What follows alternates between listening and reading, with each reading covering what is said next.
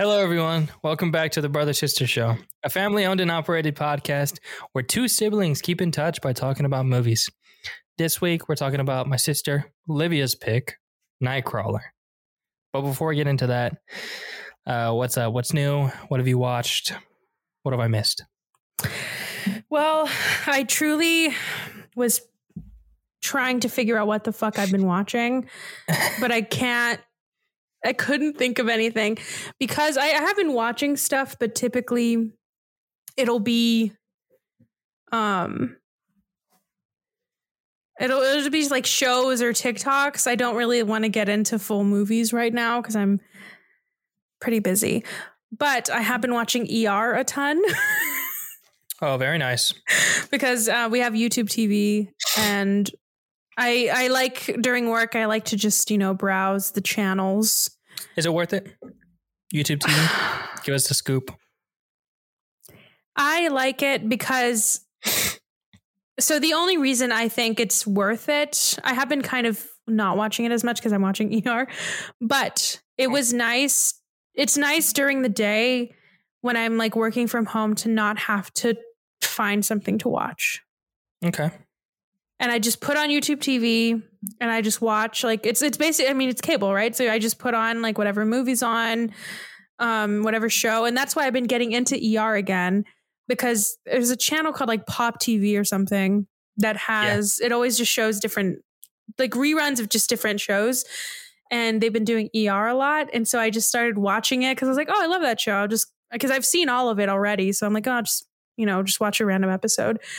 But I got so into the into like what's happening that I was like, oh, I'm just gonna pick up from Where you left off. I think from like season eight, season seven or eight is what I started on um, while watching YouTube TV, and so now I'm on Hulu, just like watching all of it.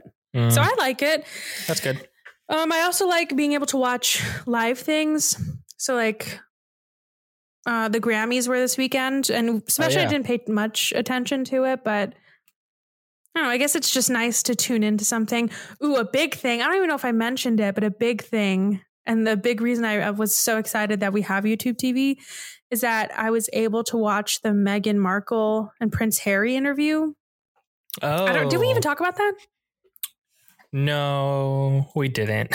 Oh man, because I the next day, all, everybody at work was like, "How how are y'all watching this? Like, where do I watch this?" And I was like, "You fools, YouTube, TV. come on!" And that interview, I can't even believe I. That's honestly the best thing I've watched in months. It seemed pretty crazy from like everything that I heard coming out from it. Crazy. There's just so many things. I mean, Oprah's obviously like one of the best interviewers of our Right. time, truly. Um, but a big thing too is that a lot of interviews, people will leak stuff or information. Like it'll, it, I never, I haven't seen an interview with a celebrity or a, I guess a prominent figure in a while where I'm learning stuff like right as it's happening and everybody is hearing this for the first time. Uh, And so this is, I think that's why a lot of people were amazed by it because a lot of the stuff that they were talking about, this was the first time anybody has ever said it, or at least they have ever said it. Yeah, I will never, I will never forget the moment that she said, like the gasp that Sebastian and I like let out when she said that they were there was conversations about how dark her child's skin would be.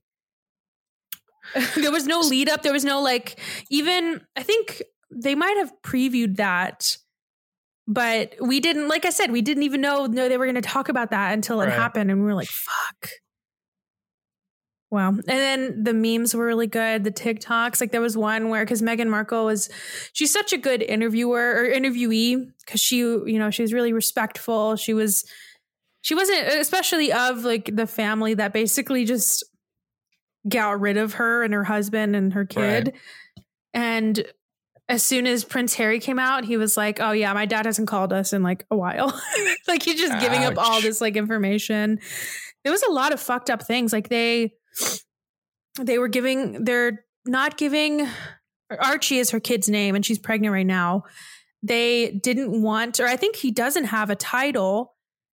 Um and people were I think they were trying to make up or they were trying to like in the media over there, they're trying to make it seem like it was their decision, like they wanted the title to be taken away, and they were like. Meghan's like, I could give a shit about a fucking title. I don't care. I mean, first of all, it's his birthright, so it's not y'all's Right. decision to take it away from him. Second of all, the big thing that I didn't realize, and that was like, wow, is that when you take away when you strip away somebody's title, so when they took away his title, that meant that he didn't get security. So nobody was gonna protect him. Wow. Yeah. And then they it was just like I, I kid there's like so many wild things. Like they Oh, moved to Canada. Did you hear about like the when they moved to Canada because I think before COVID, for whatever reason, they came here, but then um Harry got a basically just got a call one day and they're like, Hey, we're pulling our security from y'all's like from y'all's house. Wow. And this is when they just announced like and you know the British they or the royal family always fucking announces when they go places.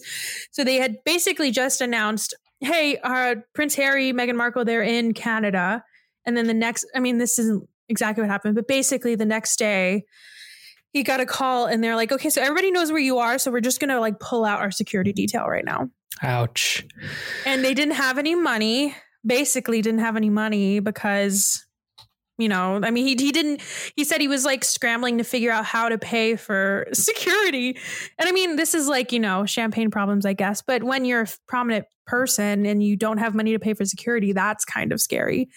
Um, but I think the best piece of knowledge that I learned and everybody learned is when they moved to LA, they were trying to figure out what they were doing. Now they have like deals with Netflix, Spotify, so they're good, right? They're, Yeah, they're fine, they're- and they they're were going to be fine. But when they moved to LA, they didn't know where really what to do. So Tyler Perry said, "You can stay at my house." He probably has like a million houses, so he was like, "You can stay at my house and you can use my security." That's awesome. That's so funny. and somebody was like, "Who's gonna play Tyler Perry during that during the next season of The Crown?" That's funny. But yeah, and somebody, and then there was another one that said, um, "I want to be the person to explain to the Queen who Tyler Perry is." yeah. Okay. Now I saw some of those, but I never understood. I didn't. I didn't. I, I just. I just saw like the super messed up stuff. How Meghan was considering suicide Oh, during yeah. her pregnancy because of everything. How how bad it got. Uh, that was like. I was like, I don't want to learn anymore. This is already so messed Oh, up. Mm, well, it gets worse even for that, I bet. where she so she told Harry, and sh- and they were supposed to go to an event, and he was like, "Well, I have we have to go." And she told Harry, I don't want to go, but I don't want you to go without me because I'm scared of what will happen if you leave me alone. Like it was Right. that big of a deal. That's terrible. And and then they went to the to an event and she said she hates looking at pictures from those because she was pregnant during that time. And she just sees all she sees like is not just somebody that's dressed up and looks nice. She sees like where Harry and they showed a picture where Harry's like grabbing onto her hand really tightly. Um, because they just didn't want to be there. And the worst thing too, the, the fucking crown, I will put me on record, they fucking suck because the next thing is I think she said the next day or really soon after that, she came to the the crown or the the firm. Like the, it's basically the royal family is kind of just like a they feel like they're just chess pieces. And so the people that are like the players are the ones that she goes to for help. And so she told them, Hey, this is what's happening. And I don't like I, I'm scared of what what's gonna happen if I don't get help. And they were like, Well, we can't help you. that's that's that sucks. yeah. So that's a terrible position that they, they were put in. but it's i'm really glad i think a lot of obviously a lot of the british media was like attacking her for one for doing this interview and trying to say that you know she's whatever i don't know i guess or whatever. yeah but i mean but she brought up a good point where she was she said like it took a lot it took a lot for her to ask for help. And it's a very brave thing to ask for help. And so for them to just say no is really scary. No matter who you are that's really scary. Right. and she basically said like how people are like what it's like to be in the royal family is basically how quarantine is going where you can't leave you can't do anything she said there was like times where she wouldn't leave their cottage for like months Sounds awesome. I'm just playing. that sucks. yeah. So she's like, so Oprah's like, so you're used to what we're going through now? And she's like, yeah, kind of. wow. Yeah. Sorry, I, I, can't believe I didn't talk about that last time. But yeah, that's, I mean, honestly, other than ER, that's the only thing I've been really watching. Really? Well, yeah. I have a little bit of a list. Um, we'll save my uh my penance for last. Uh, oh, I was like, what? strange but true. Yeah. First thing, designated survivor. We're on season three, the last one, and boy, did they did they mess up? They messed up so bad. Kayla and I were like, "Where where's this character? Where's the other? Like, there's like the best characters in that show. They just got rid of them. We got uh, one of his like one of Keith, Kiefer Sutherland's advisors. His like uh, they just secret, fired them. Yeah, essentially. Uh, the budget cuts. I looked it up. Like all of Kayla and I's favorite characters gone. Gone. Yeah, his brother. Um, they're like the White House's counsel. Everything. Who's in that show then? I I don't know. I don't know. So are y'all uh, gonna finish it? Yeah. Well, at first we didn't want to because we were so upset, but then we were like, we gotta we gotta finish it. You're like, it. well, then if, if we're not gonna finish it, then who's gonna be the designated survivor if we don't finish it? Exactly. So we're we're on episode eight. I think there's only ten, so it'll be over with. Very upset though. Like it's just for no reason. The show was really really good, and they just got rid of the best characters. Um, and then after that, the only other, well, I watched a movie, the the new SpongeBob movie, because my roommate got Paramount Plus, and and the SpongeBob movie's on it, the new one. That's I didn't even so know there was a new one. It's so weird. It's like a really weirdly animated. It's like 3D almost, kind mm-hmm. of like. Oh. I don't know. Oh. It reminded me of like a more high def version of like an adult swim like robot chicken style you know? You know how robot chicken oh, is like all the yeah. like animate like claymation almost? I don't but like that just, at all. if you animated that and just like smoothed out all that clay it was really weird.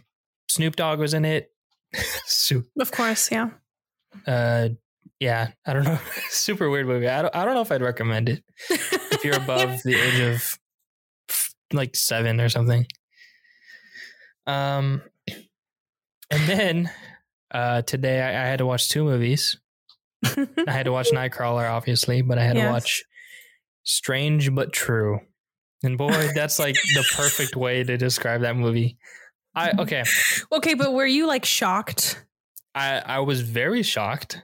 First of all, I thought okay, so the the overall premise of the the movie for those of you who don't know is uh, a high school couple uh, get into a car accident. The boyfriend dies, and the girlfriend five years later shows up to the the boyfriend's parents' house and is like, "Hey, I'm pregnant with your your son's baby." and I, I. Uh, I thought someone was gonna say that's strange, but I guess it's true. no, I know it's it's so. I hate that nobody said it. Right. That's strange but true. Like no one looked at the the camera, spiked it, and just. I would have loved. It would have made the movie so much better. Right, if it was just all a gag. But yo, that spoiler alert, spoiler warning. But it, okay, but please, if you have not seen it, please go watch. It. Please, because what a ride! I, I was looking, I was doing some research, and it it uh Google categorized it as like a thriller slash noir film. I don't know if I'm saying that right. Noir. N O I R. Yeah, noir. I think you said it. Why? Why? Why what? Why is it titled? I get thriller, but noir. I don't know. Maybe because they used a a serif font in the poster. I have no idea. I hated that title screen if too. Noir means makes no goddamn sense, or I guess it makes sense, but like, why is this movie made? Then yeah. And also, how I just want to know what that movie looked like whenever these people signed on for it because it uh-huh. has like good actors, a oh, yeah. really good cast. I was very surprised. to see Oh, but spoiler. the Sorry, you you were gonna to see the dad. I don't remember the Greg actor's Kinnear. name. Yeah, yeah, Greg Kinnear. We talked about him last episode. love me some Greg Kinnear. Okay, but like, what what were you? What did you think happened? Do you uh, remember like what you thought? The I guess the what was the mystery of it or not mystery? I don't know what the fuck I'm saying. Do you know what I'm saying? Yeah. like, what well- did you think was happening? Well, I, I kind of followed what the mom thought, like pretty much throughout. And I think that's what Can you remind me? I haven't seen it in a while. But hopefully the the people who made this wanted us to think. Well, first we thought, or I thought that she had frozen sperm and used that to impregnate herself. yeah, but that that feels like weird for a, a high schooler to do. Yeah, especially because it would have had to been post mortem. That's why I, I was a little like, Ugh. Oh, I forgot about that. Yeah. I think there was a moment where I thought that she was having an affair with the dad. Yeah, I, I that was the second thing I was gonna say. Is I thought that, but then when he came when when uh I don't remember the lady's name, but when she came home with the roofies and I was like, no, dude, no. I think I like I think I gasped and I like I like held Sebastian. I was like, "Oh my fucking god!" I didn't think they would go there. Yeah, I, Kayla was like, it was probably the same thing. Kayla wasn't watching, but I was like, Kayla, they did not.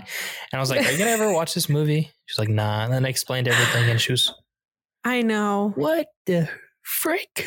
Yeah, it was. That was a. That was strange. But aren't you? But true. Sorry. But true. But aren't you glad that you've seen it? I guess so. I don't know if I'm better It feels like it. a, an apt or- punishment. I feel. yeah, if I win this this one, it, it's coming. I haven't even thought of what I would choose for you if I won or when I win. I guess. We'll see. Um. So yeah, I right, figured we'd end our talk on what we watched uh, with the punishment. You know, Yeah. for every. So All right, and something I guess we can move into. I'm not. I don't know. I I, I sound like I'm disappointed. I kind of am, but the Oscar nominations. Let's just get into them real quick. I am not as. I'm surprised that I am not as mad as I thought I would be. is it because you're? Uh, why? Why am I that- not mad? Yeah, why are you not mad? Um, I because I think probably just I was expecting from the Golden Globes just the absolute fuckery of that entire thing. You know, of Hamilton, right? all these like maybe, and also the TV stuff. I don't know. It just I think I was just prepared to be disappointed again because usually the Oscars don't they don't follow closely what the Golden Globes do, but they tend to. And I was just mostly expecting to be mad about who was left out. Um, but the people, at least I didn't want to be left out, weren't. Um, but I also just haven't seen a lot of the movies that have been nominated. Me neither. I will say one big one that I'm upset about is director, not that um Regina King was not nominated. That feels weird. Oh, that's all right. like who thought or even even for like getting best picture. But also but who thought let me let me look at this director list. Another round, I don't even know what that is, but who thought David Fincher needed another one for Mank? Doesn't I- seem I- necessary. I don't think I've seen any of these besides the ones that we watch for the podcast, which is one you made me watch For best picture? for any of these nomina- nominations. Yeah, honestly, I think I've only seen two. but I don't know. I just haven't been that into movies this year. Yeah, I mean, well, we have two groundbreaking things, right? Like, uh, Riz Ahmed is the first Muslim best or like lead actor Right. Mhm. nomination, and uh, Stephen Stephen Yeun. Yoon. So that's cool. That's exciting. Yeah. Both both people I know we both like. Uh, Kayla loves Stephen Yeun. Oh God, I love him. Yeah, Riz Ahmed, and people weren't expecting. Oh, how do you? I don't know how to say his last name, but Paul Raci Rossi from Sound of Metal, the guy that ran the Oh, He got nominated, and a lot of people were expecting to be upset about that. but that's what I mean. Like I was, I was just getting real ready to be upset about that because he was so good in that movie. And I mean, Mhm. Riz is really good, but he was very, very good. right. Um, another thing that I noticed that a lot of people are like, okay, what is if you look at actor in a supporting role? So it's Sacha Baron Cohen for Trial of Chicago 7, whatever. Uh, Leslie Odom Jr. for One Night Miami. Okay. Paul Raci, like I said, for Sound of Metal. And then there's Daniel Kaluuya and Lakeith Stanfield in Judas and the Black Messiah. And somebody was like, okay, so if Daniel Kaluuya or Keith Lakeith Stanfield are neither of the lead actors for Judas and the Black Messiah, then who is? Because I th- what from what I am understanding, hopefully it's not a spoiler, but from what I understand, Daniel Kaluuya plays like who is the you know in the title the quote unquote Black Messiah, and then Lakeith Stanfield plays the quote unquote Judas. So like, if the movie's not about them. Then who is it about? like, why Yeah. are they both actor in a supporting role? it it Is- seems which weird. feels stupid. Yeah, the only argument that I just made in my mind, but then immediately broke, is like if they are both the supporting role, or if they both are the leading role, then you would put them in the supporting. But it doesn't make sense because you just put them both in the leading. Yeah, I don't know. It, it truly doesn't make any sense to me. No idea. Mank, also, what is that? If Glenn Close wins a supporting or an Oscar finally for Hillbilly Elegy, I'm gonna lose my fucking mind.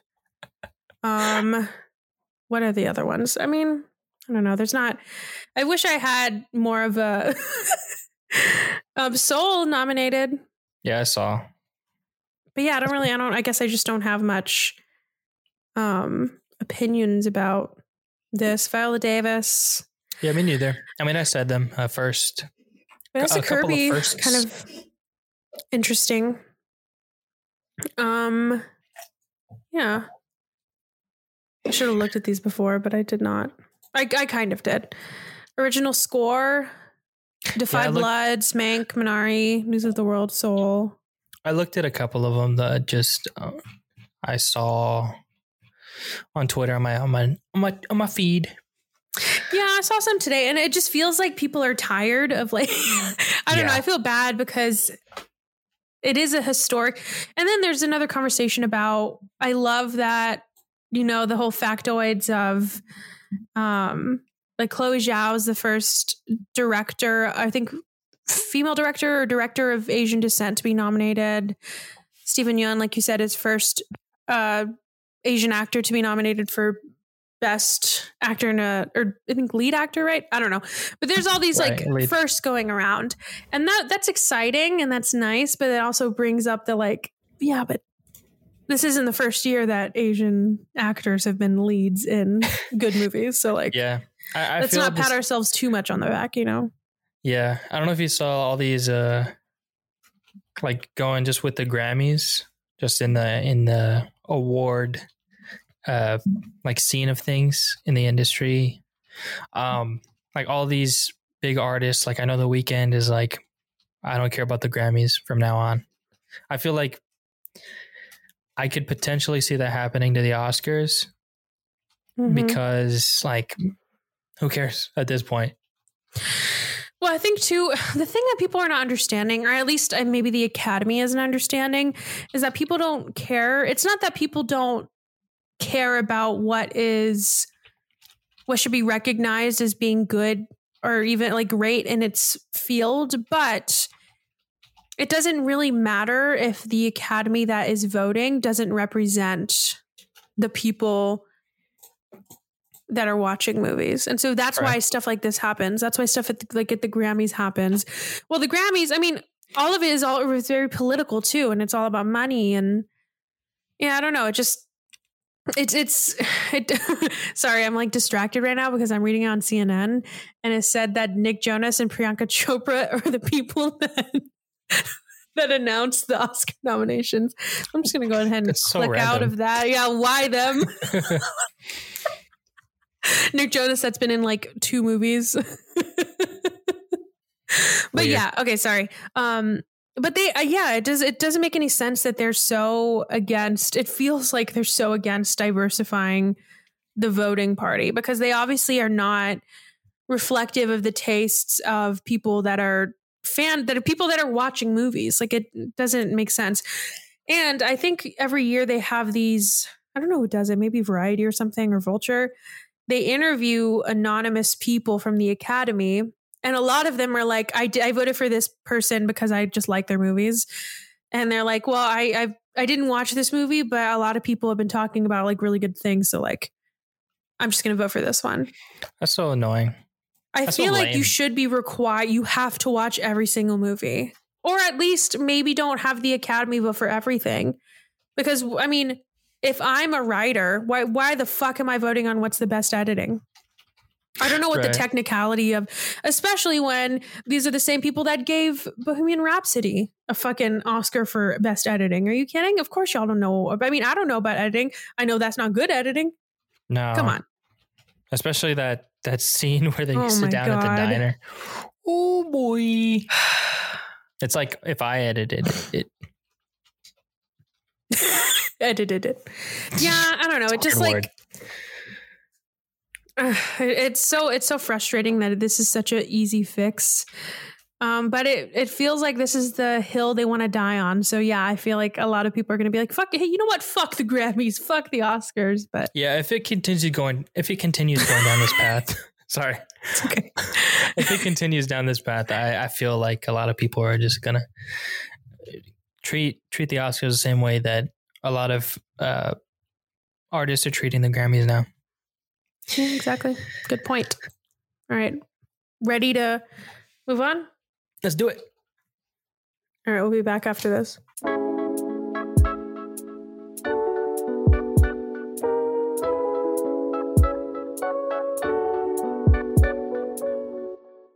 When Louis Bloom, a con man desperate for work, muscles into the world of LA crime journalism, he blurs the line between observer and participant to become the star of his own story in Nightcrawler. Written and directed by Dan Gilroy, starring Jake Gyllenhaal, Renee Russo, and Bill Paxton. Rest in peace. Oh, I forgot this is my part. I almost read Uh, it too. As for how much it cost, it was about 8.5 million in the budget. Opening weekend it made about 10 million. US it grossed about 32 million, worldwide about 47 million dollars. It's a lot of money. As for how well the critics received it, 7.8 out of 10 on IMDb, 95% on Rotten Tomatoes, and a 76% on Metacritic. the seventy six percent was surprising to me. Uh, I can kind of see why, but we'll get into it. Okay. All right. Before we start, I do want to talk about what the title means because I think they mentioned it a few times, but let's get a little bit more into it. So I found on Vice, they described them, a nightcrawler, as a quote, photojournalist who cruises the city after dark while listening to the radio chatter of first responders, all in an effort to get to crime scenes and accidents as fast as possible and snap a picture that he can sell to a news outlet. But this article did explain two things to me that I did not know. One, the nickname comes from or is popularized. I don't know if it was created by, but it was popularized by the movie itself. And two, um, the people that do this job are not at all like Lou in the movie. What? So I have a quote from that same Vice article where journalist Victor Biro says, um, quote, I am not a sociopath. It's not about some sense of vanity or sense or sensationalism. Um, he said, tossing a cigarette out of the window. There are issues that affect social policy and public perception. There are guys that do this just for the rush, but there are a lot of people that don't. I mean, this just reminds me of what happened in Pineapple Express, where I forgot what, he, what that job title was, but do you remember how I did like a little deep dive into what Seth Rogen's character's job Oh. was? And people online were like, yeah, this isn't the same. Don't think that this is what you do. That's so funny. Yeah, like uh how he like serves people Yeah, in exactly. Pineapple Express. That's funny. And so people, are it's just the same where people are like, yeah, I know it's, I know it's, I do what the same job title as the guy in the movie, but it's not that. So stop. All right. So into the movie, we start with Lou, Um, because um, I think it that's what he's mostly referred to as. I think is in in my notes. I, I called him Lewis a little bit, but it's Lou. Um, and he's just shady as hell from the get go. Mm. He's at some restricted area cutting down some fencing, and then he's caught, and he plays it off perfectly, which is kind of scary. Um, but then when he sees, I think it's when he sees the watch that the guy's wearing, is when he just beats the shit out of him. And so already like, nice we know, yeah, exactly. and already we know that this guy is not a nice guy, is what I'll say. I mean, uh, a good note that I found that I didn't know about this movie is that the filmmakers made a point of not having Lou undergo a quote unquote character arc because they felt he would have to become a certain type of person and stayed that way as an adult. This was also why the initial scene with has has Lou assaulting and robbing a security guard. It was important that the audience not feel Lou became a worse person because of his work as a nightcrawler, but instead recognized he was malevolent from the start. You know, that's that's like perfect because while I was watching this, like this is my first time watching this movie, but I was like thinking to myself, like, of course he's a con. Yeah, yeah, well, almost that, but like he's a con man, and he he just he's just trying to find his way to get either rich or fame, so, something to make himself feel better about, because he he obviously no. wants to grow in that food chain almost. It is I don't think he really cared what industry until he found video yeah. production, I guess, if you call it. Yeah, video production, video production news or something like that. Yeah. Yeah, uh, the interesting thing too, and I think I have a, a bunch of notes about it, or I refer to it at least at the end, is that a big thing about this movie that I don't think a lot of people would realize if they don't think about it is that this this is at least this is a very unique movie where you don't know a lot about him. Where right. you're just dropped you're literally dropped into his world and you don't learn why he is that way.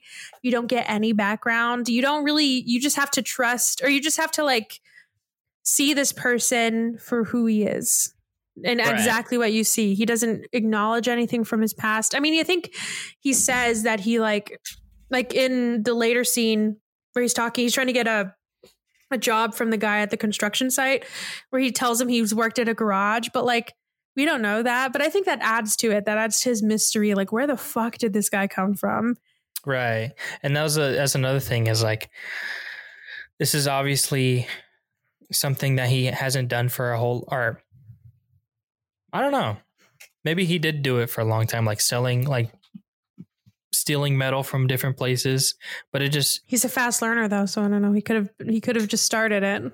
Exactly. That, that that was so interesting for me as I was watching this. It's like trying to come up with different scenarios that he would fit because he as we learn he adapts so he's a very fast learner he adapts like crazy and i i almost admire that because he's so quick with it but keep on going sorry no, he just he he reminds me of the only thing I can think of when I see those TikToks where people are like, Do you tired of your nine to five? Like you should start hustling or like I live a hustle, like that kind of stuff.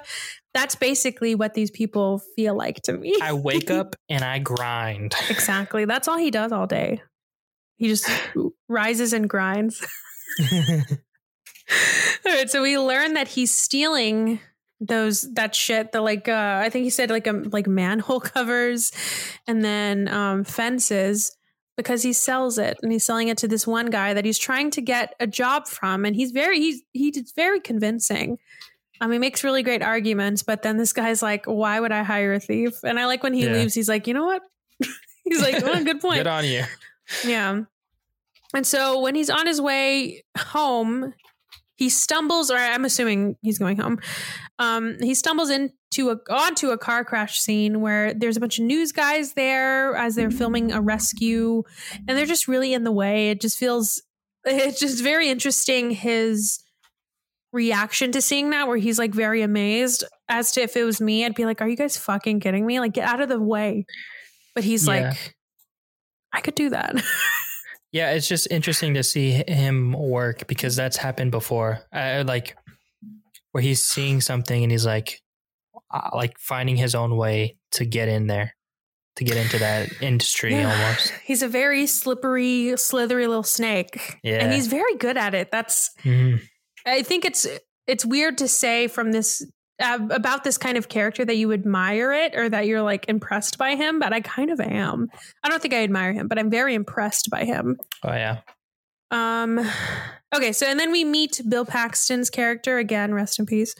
Um, and he says a quote that I have personally heard all the time, but I, I don't know if you have. And I wanted I want to know if you have any history with this quote. So basically, he says, "If it bleeds, it leads," and that's a huge thing in journalism. I don't know if you've heard this before, Anthony. I haven't. Okay. So, I mean, it's kind of exactly what it sounds like. Where if you ask yourself, like, if you're, if you find yourself asking, I don't know how many times you watch the, the local news, Anthony, but usually at the top of the hour, at the very first few um, things that people are going to talk about, like the anchors are going to talk about, it's always going to be murder or violence or something that's like really graphic. And this is why the the saying it just is basically encapsulating like what that actually is and it's that people like to see this for some reason i mean you've probably clicked on a really graphic video where you know something's going to go down but you want to see it or like that what what is that phrase when people say like they it's like a car crash Yeah, where you like just- can't look away from it Yeah, exactly. that's basically it. And people, I think it's the same reason that a lot of people like watching scary movies. And I don't know, it's a weird thing in our brain that we need to see the worst case scenario for some reason. I wonder if it's Um, almost like comforting. Because I mean, if it's the same I'm not- way- I'm not, going through that. Exactly. Like my life might be bad, but at least I'm not that guy. that's at least what I think that's a lot of where my comfort from comes from. Like that's why I like horror movies because it just makes me feel like like that, I guess. Or I, maybe that's why I'm so into ER right now because I I think I've talked about it, but I'm having my wisdom teeth out, but I'm like, well, at least I'm not having open heart surgery, you know? Like Right. like all that stuff that's going on in the ER, well, at least that's not happening to me. And it weirdly does, like in a, a fucked up way, it does kind of make you feel a little bit better. Or it also informs you. I mean, people want to know, people don't really care if HEB is closing early tomorrow, but they care if somebody was murdered down their street, right? So it's it's fucked up ideology, but it makes sense, especially when we get more into the news, like when he meets Nina. Like Yeah. her ideology, it's like ugh, it's, it's really fucked up. but it's true. Oh God. All right. so the next morning, um, Lou does see the footage from last night, from the one that Bill Paxton's character sold. Um, and he quickly moves into action by getting by selling a stolen bike for um to buy his equipment. A couple things I love The man bun. like well yeah because he does that pretty much every time before he does his his dirty deeds Mhm. but i just like the way it's cut where you just he's not even looking at the bike he is Oh, like, it's like in the foreground. Yeah. yeah it's like in his peripheral vision and then when he's like riding it inside and he's just like so quick with it that's just my favorite part is when he says like he's trying to sell it and he's like it's has 37 gears. And the guy's like their bikes don't have 37 gears. Yeah it's so convincing and you know he's just making that stuff up. Yeah. Oh man gotta love him. All right so then he after this after he gets his equipment he does give the job a try and he's very very bad at it. Um and it, basically if it's not the wrong type of crime that he's trying to get like i think there was one where it was just a guy a police officer trying to like find out if a girl's sober or not. If it's not that then he's just getting too close and he's ruining it for other people that are there. He's just he's not doing a great job but he said he's a fast learner so i guess we can trust that he's going to get better. It's so funny because like he doesn't say anything in this entire sequence. Like everyone's yelling Oh, at him and he's just like slowly backs away. It's so funny. just sitting there. Um he's so creepy. Um but he does get some footage.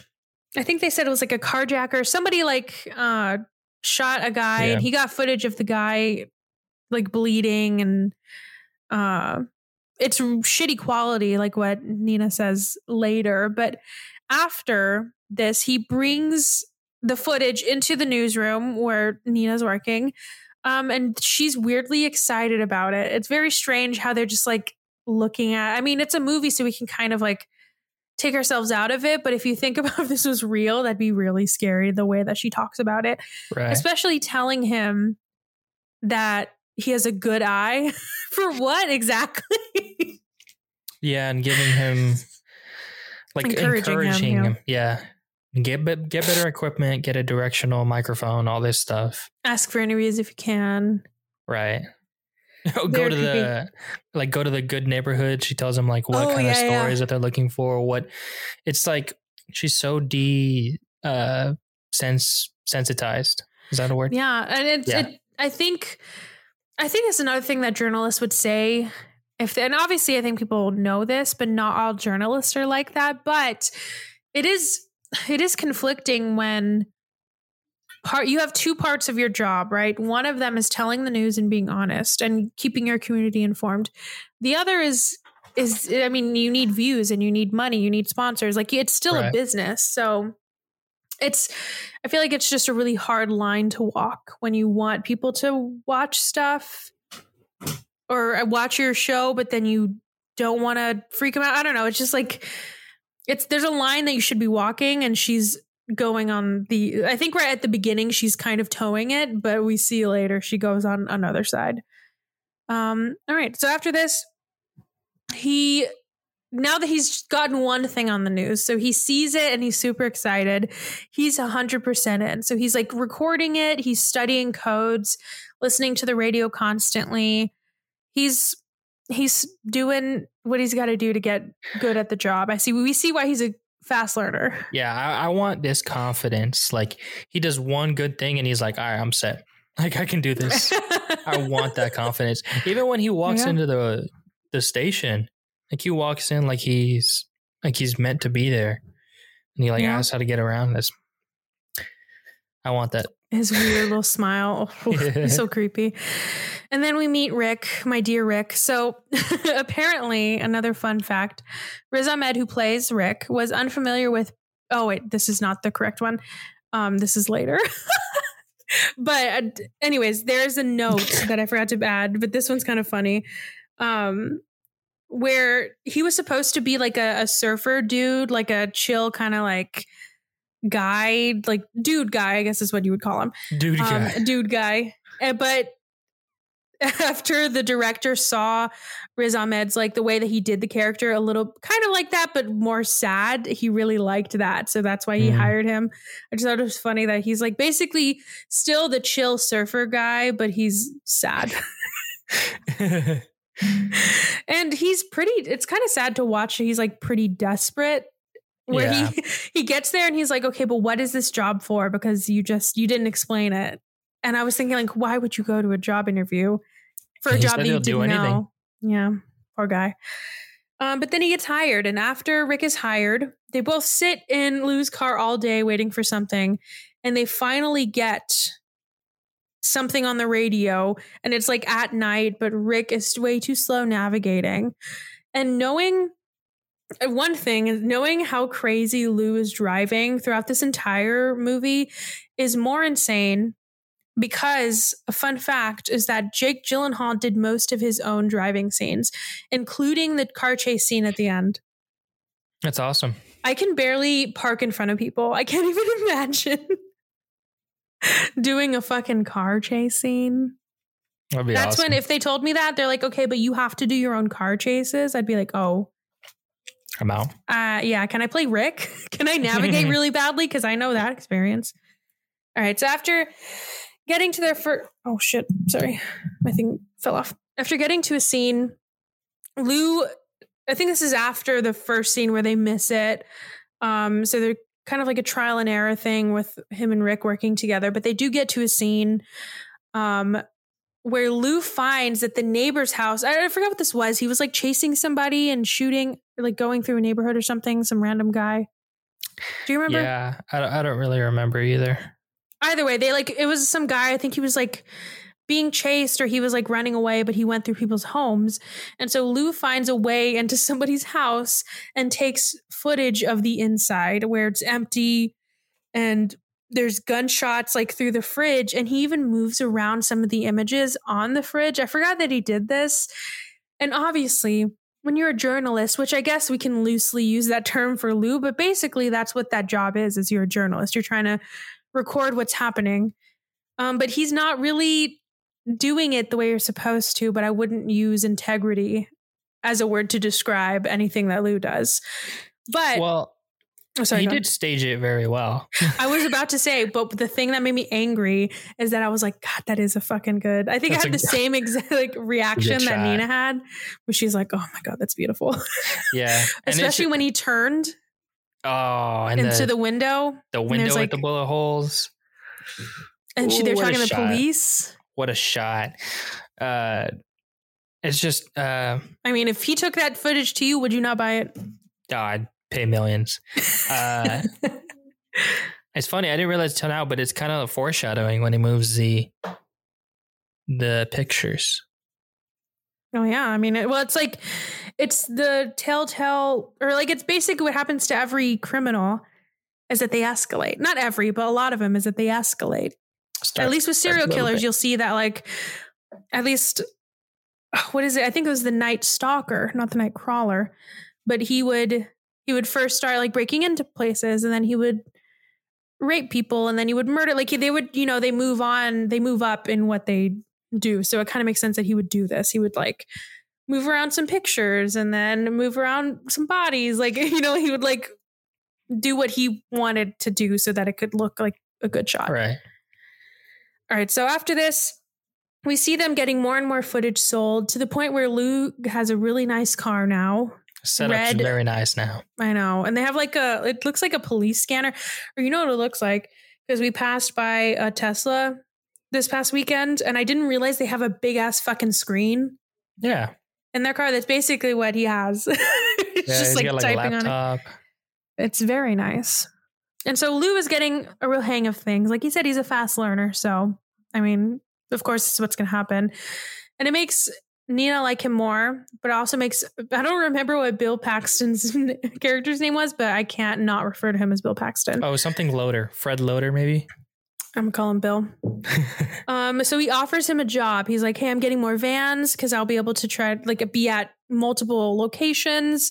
It'll be a great time." Um, but Lou's like, "No, I don't. That's not. I'm not interested in that at all."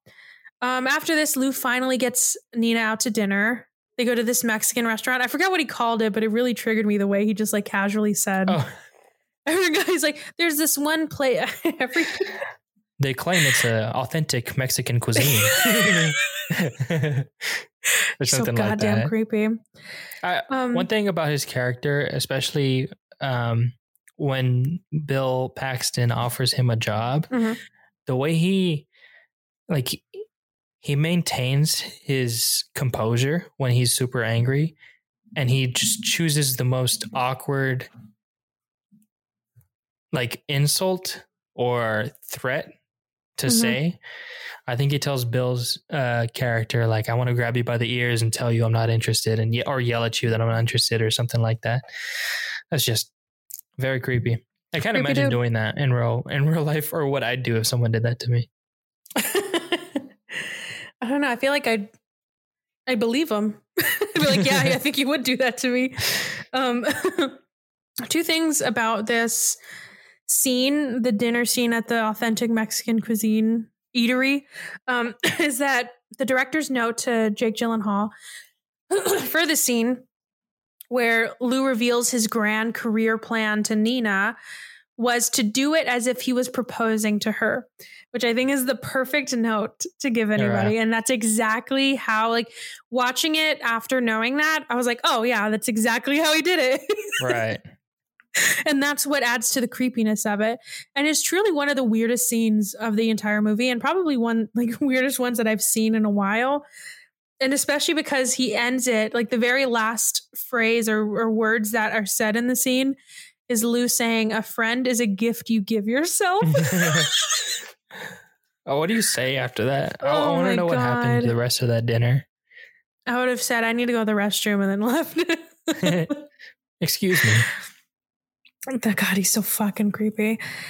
And so now we get to the famous mirror breaking scene right after Nina yells at him for not having good enough footage. And so, a fun fact I think we've, I don't know if we talked about this on the podcast. I think so. But, anyways, during the scene where Jake Gyllenhaal screams at himself, at himself in the mirror, Gyllenhaal got so into his improvised scene that the mirror broke, that he broke the mirror. I don't know why they worded it like that, cutting his hand. He was driven to the hospital by the director after a 19 hour day of working and got 46 stitches in a f- and a 4 hour long operation. Then he returned to the set 6 hours after being discharged. So this is the reason why Gyllenhaal had his hand behind his back in the very first scene where he's like talking to that uh, scrapyard owner and telling him his motto. Did you read it? Don't read it. Do you know what I the motto was? I know, I know what it is. Please tell us. Uh, if you want to win the lottery, you're gonna have to make the money to buy a ticket. Great motto. Words I live by. Truly, I'm gonna get quote. it tattooed on me. Yeah, Senior quote for college. yeah. There you go for your yearbook. and so after this, I think I need to. I should have paid more. attention. I think something happened during the scene because I do remember Lou was like, we see him just walking near Bill Paxton's van? Like we don't see him do anything, right? No, we we cut to him underneath a car, and then we find out that it's his van, Bill Oh, Paxton's okay. van, and then he walks he walks away from it, and you can Mhm. see him Okay. drive off. So, uh, but I think at this time we don't realize what he did to it, right? Right, and and they're driving, and uh, Rick is giving him directions, and it's I, I love this scene because he's like, "Did you read my traffic memo?" Like he's he's very meticulous with the way he runs his business, or he, at some point he calls it his organization. yeah, he's I he's so funny. but it, yeah, it's so funny. But when they're going to that scene, I guess we don't realize what he did exactly to them until they arrived to the scene and he crashed, the van crashed into a pole. And Rick is so sweet where he's like, well, th- he's one of us. We can't film this. And Lou said, not anymore. Man, his Which, I mean, face Oh my God. When, when, he, he's recording him. oh, when he like holding the camera and they like pan down to his face, that is terrifying. Can you imagine waking up to that? You're about to go to the hospital. You're having the worst day of your fucking life, and you see that. funny that you mentioned that. Later in the movie, he says, uh, I think to one of the detectives, he says, uh, "I like to tell people if you see me, it's one of the worst days of your life." Which is what ER doctors say, or like doctors say. So don't steal their fucking lines, dude. Come on. Nothing about him is original. All right. So after that, they make it to a home invasion. And this is where the movie gets fucking strange. So before the police get there is when they arrive, and I think it's it's actually he's filming while they're getting away. And so after they leave, he doesn't do anything. He doesn't call the police. He just films them, but he's like in the bushes. Um, after they leave, he goes inside the house and he films all the dead bodies. Has no reaction to it. And then after this, he's just like walking through, just without a care in the world. After he shows to Nina, and she's so excited. yeah, and nobody, I mean, that one guy, I forgot his name, but the guy that works with her is like, this is fucked up, girl. Like, Yeah, what are we doing? all she cares about is if it's legal to show on air. I know. And then she's like, well, can we blur out the faces? And the, the lady's like, well, I guess, yeah. Mm. And so they're, I like this moment too where they're negotiating. So everybody leaves the room and she is negotiating with Lou. And he wants basically a month's budget, where I think it was like $15,000. And he also leverages networking opportunities because you gotta you gotta stay on the grind, right? You can't just think about the money, you gotta think about networking. You should be taking notes for South by. I forgot I'm doing that. Yeah, starts tomorrow. True, I should always be networking. ABN. ABN. And but I, I do hate to say it, but he brings up some really good points as to why he deserves that money. I mean, she gives it to him. Yeah. She says yes. And one thing I think people don't, or at least I'm, I I don't want to assume what people think about news anchors, but things that I always remember once I watch movies with news anchors is how hard it must be to do that job. Because I Have think s- we see like them talking and sitting down, but oh my God. Sorry, we're going to say? No, I was gonna say, have you seen that TikTok where it's like, Oh, the prompter. yeah, the Challenge. teleprompter? I tried it, I failed miserably. Yeah, I got scared. Plus, you have that, and you have people talking in your ear, and you have to. That's the biggest mind fuck to me. There's another movie I recently watched called Broadcast News, where you and I watched The Newsroom, which is a really good show. Which you see that where they are talking. Like I just can't imagine if I'm doing something and Sebastian just asks me a question. I freak out. I'm like, oh wait, I need to like, give me a second. Like I can't do. Can't even imagine doing that job. That must be one of the hardest jobs in the entire world. And you're live on television. Right, and it's gonna be there for all of eternity. Yeah, now I feel like an asshole for laughing at news boopers Right. when they mess up. But I mean, sometimes it's funny. All right, so I just wanted to take a moment because I can't believe people do that job. But somehow after this, they decide to use the footage. Uh, this part was really hard for me to watch because I don't know. I just like thought it was so cringy to like. Ugh, I don't know. It just so like. I just kept imagining like if that if that happened to people I knew, my loved ones, and I was just watching their dead bodies on the news, no amount of blur or pixelation can make that okay. right. But and obviously after that, the police are pissed. And I do like this moment where the guys tell it because whenever the person, the anchor is not on air, but they're like out in the field, they can still talk to their producers and not be on camera. And so he's telling her like, "Hey, dude, the police are fucking pissed." And Lou's like, or I think he said like, "Where do who they want to talk to the person that filmed that?" And Lou's like, "It was me. Tell him it was me." And Nina's like, "He can't hear you." He runs. He like walks up to the monitor, and he's like pointing at it. to him. So embarrassing, so cringy. It's so funny. Um, and so after this, they even they are really pissed, and they show up to his house and they want a copy of the footage, and he is so, still fucking creepy as hell to the detectives. he's beaming. Like He is so happy. when it, it was so funny when he's like, "Do I have to show you the footage?" He's like, "I'm just messing around. I already have a copy for you." I knew one of you would come. oh man, So fucking creepy. so off-putting. I don't know I would- Yeah. Oof. I I would hate to be in a room with him. Um, so was, as he's reviewing the footage, I guess he's making a copy or just looking at the footage. He's zooming and taking screenshots, and you'd think that he was turning them in, right? But no, this is not the Lou that we know. Um, he's using it for his next big footage break. Um, and so Lou reveals his plan to find out where the guys live to Rick. Um, I don't even think I made the I don't know what happened, but let me talk about the note that I accidentally put in because it was really funny to me. So, Riz Ahmed, whenever I think it was when they were doing like a stakeout or something, Mhm. he was unfamiliar because he's not from here, right? I think he's from like the UK or something. So, yeah, I don't know. but he he's unfamiliar with Bed Bath and Beyond. So I don't know if you noticed the way that he like said it when they're at a red light. When he said like bed bath, he just said it like really weird. And somebody corrected him. And every take he did it again like the right way. But the director was like, it's not as good as what you did on the first take. So that's like him miss him saying it weirdly was kept in because the director really liked it. Oh, he said Tarzan, not Tarzan. Yeah, exactly. And they they were like, "You sound like a fucking idiot." I said on. I don't know the other one. Yeah, I don't know. I I truly I can't even hear it anymore. Honestly. um, sorry, now I missed my spot. Okay, so um, the plan is that they're they are going to go stake out where these guys live because he found out by searching their license plate. And then they're going to go to a more public place and then call the cops because Lou says they're not just going to give themselves up. They're going to like make a make a big deal out of it, right? They're going to probably have a shootout, whatever, and it'll make for better footage than them just surrendering at their house. And Rick's obviously like, dude, I- I'm not gonna fucking do that. He's like, okay, I want before this, which I forgot to mention, they negotiated his pay and he didn't do it at all well. That's so funny. He's like, set, uh, set, uh, seventy-five dollars a day.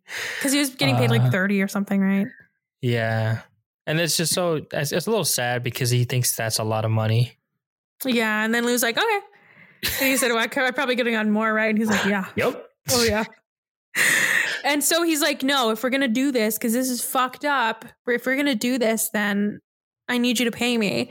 And so he does negotiate, and he he uses some leverage. He does what exactly what Lou would do to him, where he's like, hey, dude, I know what you're doing. And I can tell them, I can tell the police right now that you're withholding information. Like, this is Right. illegal. And Lou's like, fine. And then when he tells him, like, okay, I'll give you like half, I think he agrees to whatever he says. And he's like, see, this is now I feel better about the situation. Now I feel like I can do this because I'm getting compensated. It, I, I love their relationship because throughout the movie, Lou always finds a way to like turn a, a moment into like A teaching opportunity. yeah, like to to to mentor Rick, and it's just such a funny thing, especially when they're running away from the the house, hmm where he's like, "You need to take initiative. I need to see more from you." And they're like running away because the cops are coming. yeah, but that's the thing too. I guess we can get into it later, but it's so interesting to me that Lou is trying his hardest to teach. Well, I, I guess I don't know. So he's trying his hardest to teach Rick all these things, and at the end, he's he is he is like learning from him because he's doing exactly what Lou would do. right. He would use that bit of information against him. But I think he's like, well, okay, I, I wanted you to do this, but not towards me, dude. Like, come on. So I just I like that Rick is learning, but yeah, and he tells him like you got to treat people well. Like that's why people don't fucking like you, dude, because you don't treat people like people. And Lou's like, okay. and so once the guys they go to a public place, they're in a restaurant, and that's when Lou calls the police and he tells them that they're armed. Which I mean, yeah, they are, but like you don't know that for sure. Um, and Rick is adamant this whole time that's a bad idea. He like really hates this. He I think Lou tells him to go outside to take a better angle and then Rick is like dude, I don't want to do that. But Lou is pretty insistent and even threatens Rick, it feels like, so he just complies. Cuz I think he tells him like he kind of implies that he's just going to like he could beat him up or something, right? He could like the way he words it is so creepy because because he says, that's why I put like I feel like he threatens him, but I don't know. "Yeah, uh, Lou is so good at that." The Mhm. character because he's like he moves on so fast but you're like still questioning because he says something along the lines of uh like later on if you uh well essentially you agreed but then you failed to commit at the most critical point. So i'd be obliged to hurt you or something like that. I'd feel yeah he says something like i can't even remember because it was so weird yeah. my Part of brain me doesn't makes, work like, like- that but now knowing like hearing rumors about Jake Gyllenhaal not being a great guy, like I'm like, what did is that even dialogue that they wrote, or did you just say that? he says i got this i got this i don't need direction i got this He's like, I feel like the director's like, I think like I want you to kind of threaten him, but not really. And he's like, Oh yeah, I've done that before. i Do just you want did me to my to smile? you know what though? That is exactly the TikTok I saw where it was this girl that was like rating the celebrities I served coffee to. i know that's why i said that but I've heard two. Oh, I didn't even update you. So the first one, that was the second one. There was a first one that Wow. somebody was like, he's not nice. And the second one, they were like, he's just like one of those people that he obviously knows he's famous and he wants to be treated as if he's famous. Mm. And which is kind of annoying. But yeah. Maybe this movie got to him. I don't know. Okay, so it's uh, this movie or this this part of the movie I really love because it's such an interesting way to shoot this part because we never go into the restaurant. We always stay in Rick and Lou's point of view and we even see it mostly through their camera lens. Not like the footage from their camera, but through the what is it called? That what is it what are the things called? I always call it a viewfinder, but I think just the correct. screen the led screen Yeah. Um. And then the second or this tension the tension in this part is so so high and even Mm. now i know what's going to happen but i was still like nervous um and we see um a second set so there's a first set of cops that go in there and they just like go up to the counter Um, and then a second group of cops pop up, and that's when the shootout takes place. Because I guess those guys are getting nervous about how many cops are in there, so they just start Right. shooting for some reason. They're not Um, and smart. then a yeah. And then a car chase ensues. And it's like a, the- a really wild chase. And for whatever reason, like we see a bunch of crashes. Um, and they just like speed down the road really crazily. And this is the one that I was referring to when I said that Jake Gyllenhaal like drove for all of these. Like apparently he drove for this one too, which is crazy. And somehow they all crashed except for fucking Lou. he and was he he was tailgating real bad. I know it was fucking scary. I wonder too, like, I mean, I'm I'm, I'm sure Riz Ahmed is just a really great actor, but I wonder if he was actually scared because I would be too. Yeah. Um, so after all of the cars basically crash into each other except for Lou's, he gets out, um, and he gets into the scene. He's like filming. And then he looks into the bad guy's car and he shouts out to Rick saying that he's dead so that they can like get the shot. So then Rick runs up to the car to take footage and he's shooting, or he's like, that's not Sorry. he's filming. he's filming the guy that is supposedly dead. He's not the only Um, one shooting. and then the bad guy shoots him. So Lou set him up. And I, I forgot that this scene happened this way because what I remembered happening was that we see Lou looking at the guy and we see that the guy's not, that he's not dead. But how they actually do it is that we only see Lou looking and saying he's he's not dead, and then we see um, Rick coming around. So we don't know that he's not dead until Rick does. Yeah. And that's such a good way to do it. And I totally forgot that they did that. so sad. I know, because he's so, he's such a sweetheart throughout this whole thing. Poor guy. And yeah, like I said, Lou sets him up and then he fucking records him dying. And while he's recording him or while he like goes up to Rick, Rick tells him that he can't he he knew he was like you I can't trust I knew I couldn't trust you because I know that you did that. And oh no no no sorry. So Rick tells him like I know you saw that he was alive. And then Lou tells him that he can't trust him, and that's why he had to get rid of him. I forgot we see obviously said it in like the weird fucking way that he does, where he's like, "I can't have an employee that I can't trust," like something like that, and he's He fucking he just- dying. He would just leverage uh, Oh, the fact that yeah. he's doing illegal stuff again. and he said, "I know you would do it again," and he and then Rick said, "I think he said like, no, you don't," and he's like, "Yeah, I do. You were going to do it again." Sad. which sad, very sad. And then he shows after this, he shows it to Nina, and she calls it amazing. and she said, "Wasn't that your partner?" And he's like, "Yeah." And the way that they're standing, it looks like they're about to make out. And I, I'm, I couldn't remember if they didn't, if they did or not, because it was like they're so close. They were. The tension, palpable. He was like, yeah, he's very creepy. I don't know what I'm saying. so creepy. And if this is, isn't already messed up, we learn. So the house that was broken into, it wasn't just being robbed. It wasn't just like an armed robbery. They were, I think, they were stealing drugs, or basically in that house they like had a bunch of drugs there. Blend And in the walls, I think. yeah, and so, but Nina was like, "No, I'll just put it in like the second." I don't know what she said, but basically, the less popular news show. Like it, it doesn't. We don't want that to be leading. And the guy's like, "Why? Like, what the fuck are you talking about?" She said, "We want to keep the story as urban crime creeping into suburban communities." I, I don't know if she said exactly that, but basically that. Um, because she's she's saying like people don't care if they're dead if they're drug dealers Right. which that's what I mean by like f- that's fucked up. But is she? I mean, but is that? I mean, that's obviously wrong to think.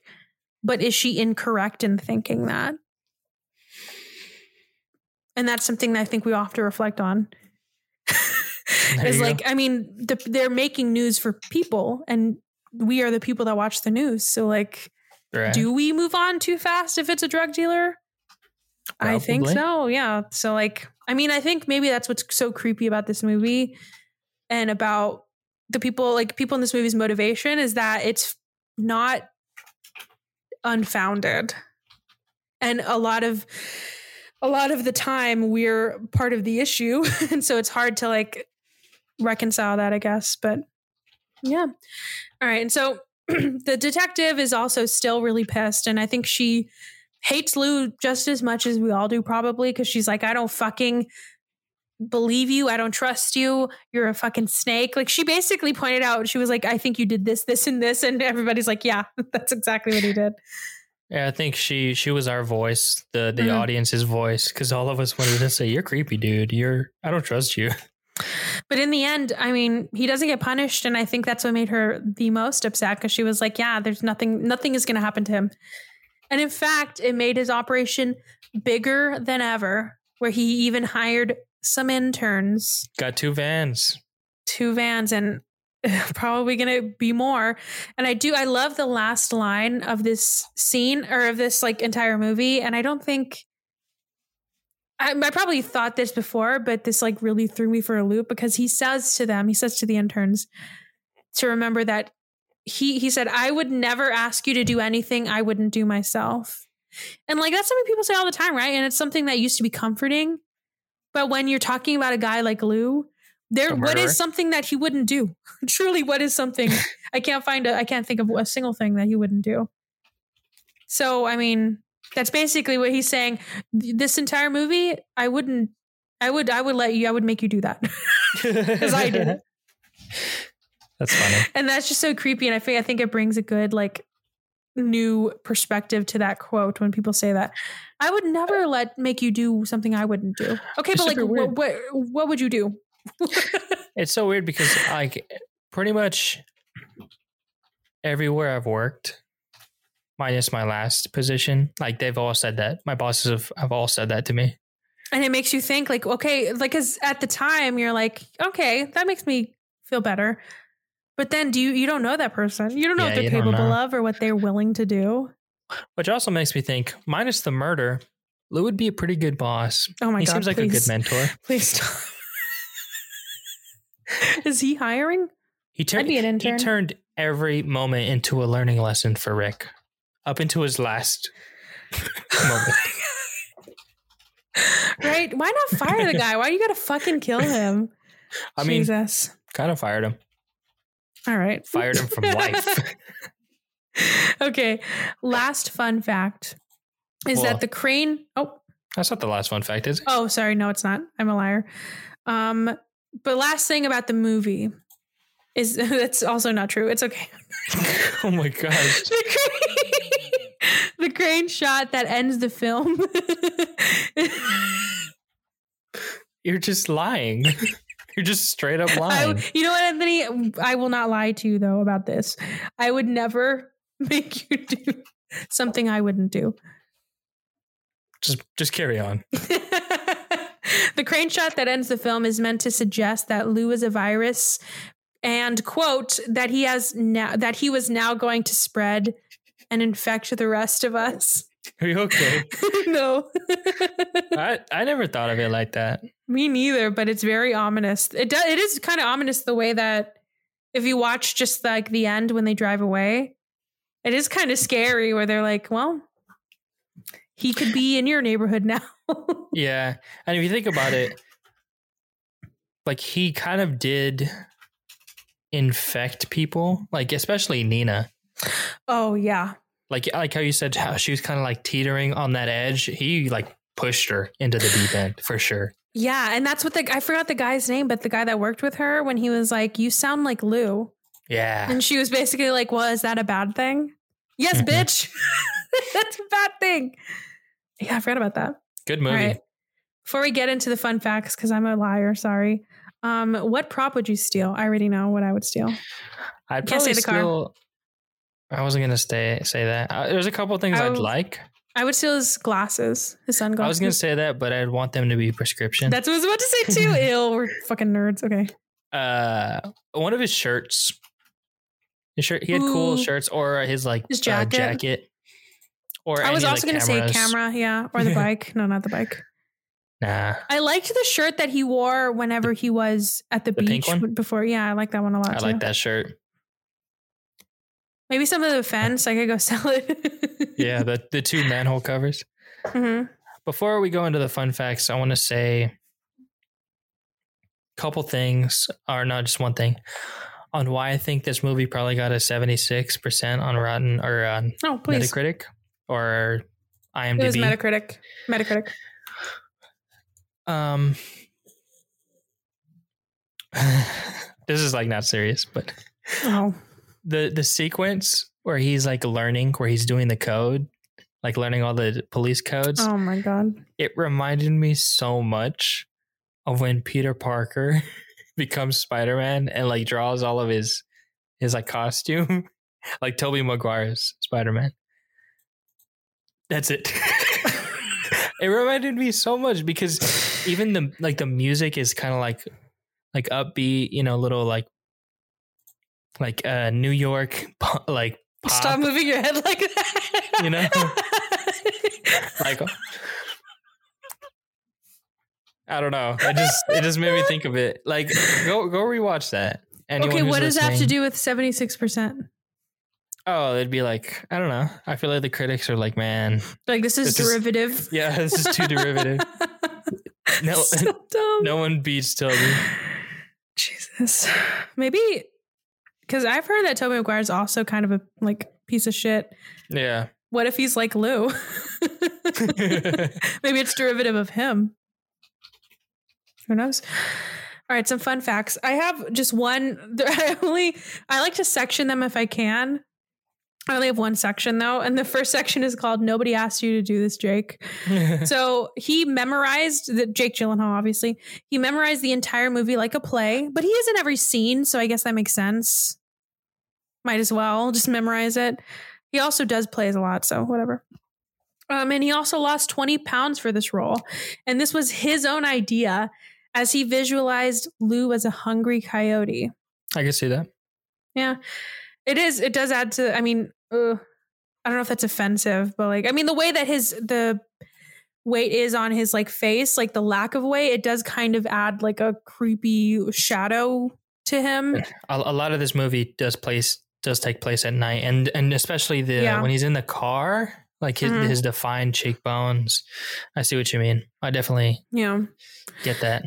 But and to create this appearance, um, he worked he worked out for up to eight hours a day and ran or cycled to set to set every day. Wild. Eight hours a day. I, I I know I read that earlier, but it's just sinking in right now. Eight hours a day. It's Oh a full God. work day. and nobody asked him to do that. That's the crazy thing. Nobody asked him. I would love to, to like have because I think him and the director are like friends or friendly because he did another movie with him, and I would love for him to tell him that he's like, okay, but like I'm not asking you to do this, right? You know that. Oh, I must. I must. It's like shh. I'm gonna do it no matter what you say. I just watched like, oh, Spider Man. I actually- know exactly what to do. I just saw Tobey Maguire. I got it. I already know. Oh, and it's funny you bring up the music cues because the music cues actually represent the cues that Lou would have in his head. So maybe he was thinking of Spider Man. You don't know. Probably. Um, and to prepare for their roles, Jake Gyllenhaal and Riz Ahmed rode along with actual night crawlers in Los Angeles to prepare for their roles.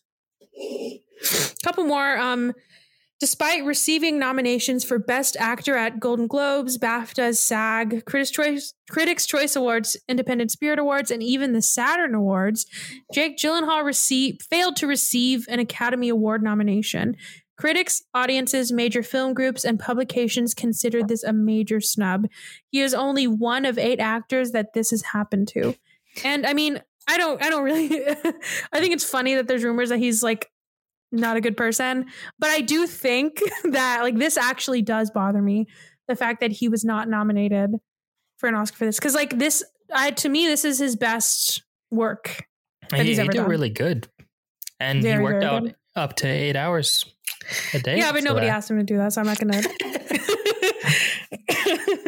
Um, next is that the director considered a backstory that would help explain how Lou became the amoral and damaged, quote, survivor he was in the film.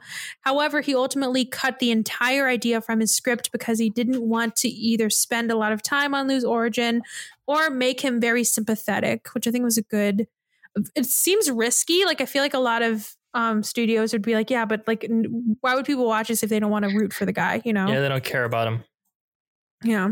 Um, and the editor, John Gilroy, which I think I don't know the the director's Dan Gilroy, so I'm assuming there's relation, but I don't know what it is. Um, he points out that the character of Lou is a lead with no backstory. And he said, quote, I've never been involved in anything where the character came from nowhere.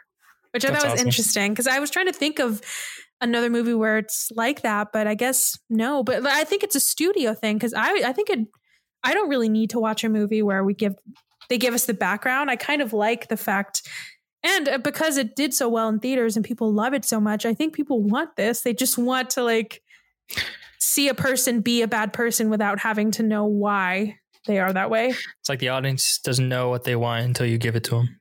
Exactly. All right, last one. Director Dan Gilroy on the impetus for the film, he said, I think to some degree it's certainly an indictment of local television news, but I'd like to cast a wider net in the sense that all of us really watch these images. I would love, I would hope that maybe a viewer would take it further and maybe go, why do I watch these images and how many of these images do I want to put into my own spirit? Definitely something I'll think about after watching this. I mean, I don't really watch the news. Me neither. Uh, I mean, it could, but it doesn't even have to be on the news. It could be that's true. We, I Twitter, mean, anything. yeah, Twitter, Instagram. It's kind of, it just, at least to me, what I kept thinking of was gr- like graphic videos of people, of stuff happening to people, whether it's a home invasion, a murder, a shooting, like just stuff that people consume and then they share it. Like, why would you, like, people, it's not like you're sharing it into the ether. Like, people follow you and how triggering that is for people. And, like why and i guess to just ask yourself are you watching this to be informed or are you watching it because you're just have a morbid curiosity about it and how would you think if that was you or if that was somebody you knew so i, I yeah i do really love that this movie makes you kind of think about that and you're like well i don't want to be like lou but yeah All right. There's- There's a Lou in all of us. I think that's the scary part too. I was gonna do. There was this one place that does like where you can write essays about movies, and I wanted to do one, but I just never did it. About like the perspective of watching this movie bef- when you're when I was in high school, which I think is when it came out. No, I want to say in college. When I was in college versus when um I was in when I was searching for jobs. I Uh, feel like my perspective was way, way different, and maybe it will be for you. Maybe I I would recommend you watch it once you're doing like a job hunt, um, because I mean I don't think I'll ever be like Lou, but you kind of understand the like need for money or the need for a career or to de- define your identity. Like he, feels like he knows who he is, but he really found his passion, and he will do anything he can to succeed. And that's what people tell us to do. I mean, they don't tell us to murder people, but yeah. they tell you to to sacrifice your mental health they tell you to to use your time for your job. They tell you not to take paying jobs. Like you know it's just like maybe there is something to to learn about this. Yeah, and I feel like, uh, man, I had some, I had something really like poignant, but I don't remember what I was going to say. I really did. i guess we'll just have to trust you that you did. Oh man, you know but this movie i think what it comes down to is just it's just really strange but, true. That's how Hey, we end every single one of these episodes. Strange, but true. oh god i hated that okay um so let's get into our i don't know if we if i said what it's called but we're gonna call it our family tree Oh, I remember. I remember what it was. oh my god Lou didn't see like murder as murder. He just saw it as a way for him to grow in in his industry and in his career. yeah So I feel like to him, it, it didn't really, I guess, matter that he was killing people. I Oh, yeah, of besides, course. Besides Rick, I feel i don't like think that, that mattered to him either though Or I think He was kind of saving his his butt on that one. he saw him as an obstacle. That's true. Yeah. That was Yeah. that was what I had to say. so Very that's super. poignant. Yeah, I, I don't know. okay sorry. Um yeah i don't know if we named it last time but we're gonna be calling it our family tree game. Family tree the game. Um and so just as a reminder if you guys are familiar with six degrees of kevin bacon you already know how to play this game. So basically we're going to be choosing an actor from each movie. Um, anthony will choose one from spree, and i will choose one from nightcrawler and then we will have to connect the two using only movies or TV shows that they've been in. And so, just some of the ground rules, we have a new one. Oh, sorry. So, the person who wins is going to be the person who uses the least amount of degrees to win. In the event of a tie, we will call somebody, we'll probably have a producer, which I think is sitting next to you, Yeah. pick a random celebrity, and then we'll, our actor, and then we'll try to guess their age and whoever's closest wins but hopefully that doesn't happen. Some ground rules. A quick first one that we just came up with is you can't double dip. So i can't say jake gyllenhaal is in um nightcrawler with riz ahmed. Like we can't go to two we can't do two movies at once or two you know what i mean? Like it has to be Right. fully Separate unique. Movie. yeah exactly. Um next one is that we will not tell each other who we are picking until this moment in the show we cannot do any research on the internet and you have you have to know the full name of the actor or character they play and the full title of the movie or TV show that you choose. Um, next is that the winner gets to take gets to make the loser watch one movie. Has to be a movie.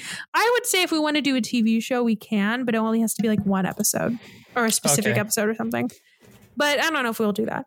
Um, uh, that's it. I already did the tie thing. Okay, so right now is when we're going to pick our actors. I am going to pick. Um, do I go first? I'll go. Uh, I'm gonna pick Joe Keery. Did you not pick him last time? No, I picked uh, Kyle Mooney. Oh, yes. Okay. All right. So I am going to pick. Oh, fuck. Oh, okay. I'm going to pick Rene Russo, who plays Nina. Bro, I, I'm I've already lost. I think I did too. I wanted to. I wanted to challenge, but I think I challenged us too much. But we'll see. And we'll put five minutes on the clock, and we'll be right back. Welcome okay, back. welcome back. Uh, spoiler: I didn't get any. I didn't. I don't even know who Rene Russo is besides I, Nina. I think I might have I might need some verification on this, so maybe that's what you can do. Because if this is correct, I'm a genius. And I did. I know you saw me on my phone. I was not looking it up. I was just texting Sebastian because he called me. Okay, you ready? this is this is really long, but I guess it doesn't matter because you don't have any. And we don't have a we don't have a cap on them, right? We'll no, just- not okay. really. All right, so I'm gonna start from yours. So Joe Keery Okay. is in Stranger Things with Winona Ryder. Okay. Winona Ryder is in Beetlejuice with Alec Baldwin. Okay. Alec Baldwin is in 30 Rock with Tina Fey. Correct. Tina Fey is in Baby Mama with Amy Poehler. Mm-hmm. Amy Poehler is in Mean Girls with Lindsay Lohan. Okay. Lindsay Lohan is in The Parent Trap with Dennis Quaid. I think that's That is correct, right? Dennis. Quaid. Okay, that's the one I don't know. And this last one, you also have to double check. But actually, I'm pretty sure this last one is correct. Parent Trap. Yeah, he's Nick Parker. He's the dad. Okay. And then Dennis Quaid is in a little movie called Yours, Mine, and Ours with Rene Russo. I'm a fucking genius, Anthony.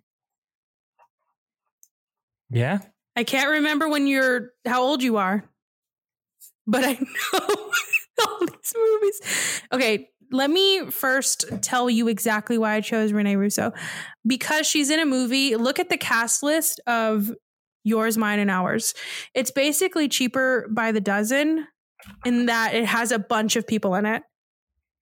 As Dennis Quaid, it has Drake Bell, it has other people too, but I, I guess I forgot their names. But it has like a ton of actors in it. Drake Bell. Miranda Cosgrove. Oh, that's yeah. I was gonna use like all those like avenues. Rip Torn. And she plays the mom. Dennis Quaid plays the dad. Wow. Well, there you go. That was my strategy. What else is Rene Russo in? Um, she, I'm sure she's in a lot. We just don't know. She's in Thor. Yeah, she's the mom. Oh yeah, that's a good one. I forgot about that. Oh, she's in Velvet Buzzsaw. Yes, that's the that's. Oh, that's another fun fact. She's she's married to the director of Nightcrawler, and he directed that Velvet Buzzsaw one. Oh wow, she's obviously an end game. I feel like I could have used that if I. Oh yeah, you call, you totally could use Thor. Well, damn. I I Mine was in one, two, three, four, five, six, seven, seven degrees. Oh, now I have to think of. Oh, can you tell me? I'm not going to choose Riz for next time. I wasn't going to choose him. That's too easy. I don't remember it. But you said What- it was good. To Joe Well- Curie?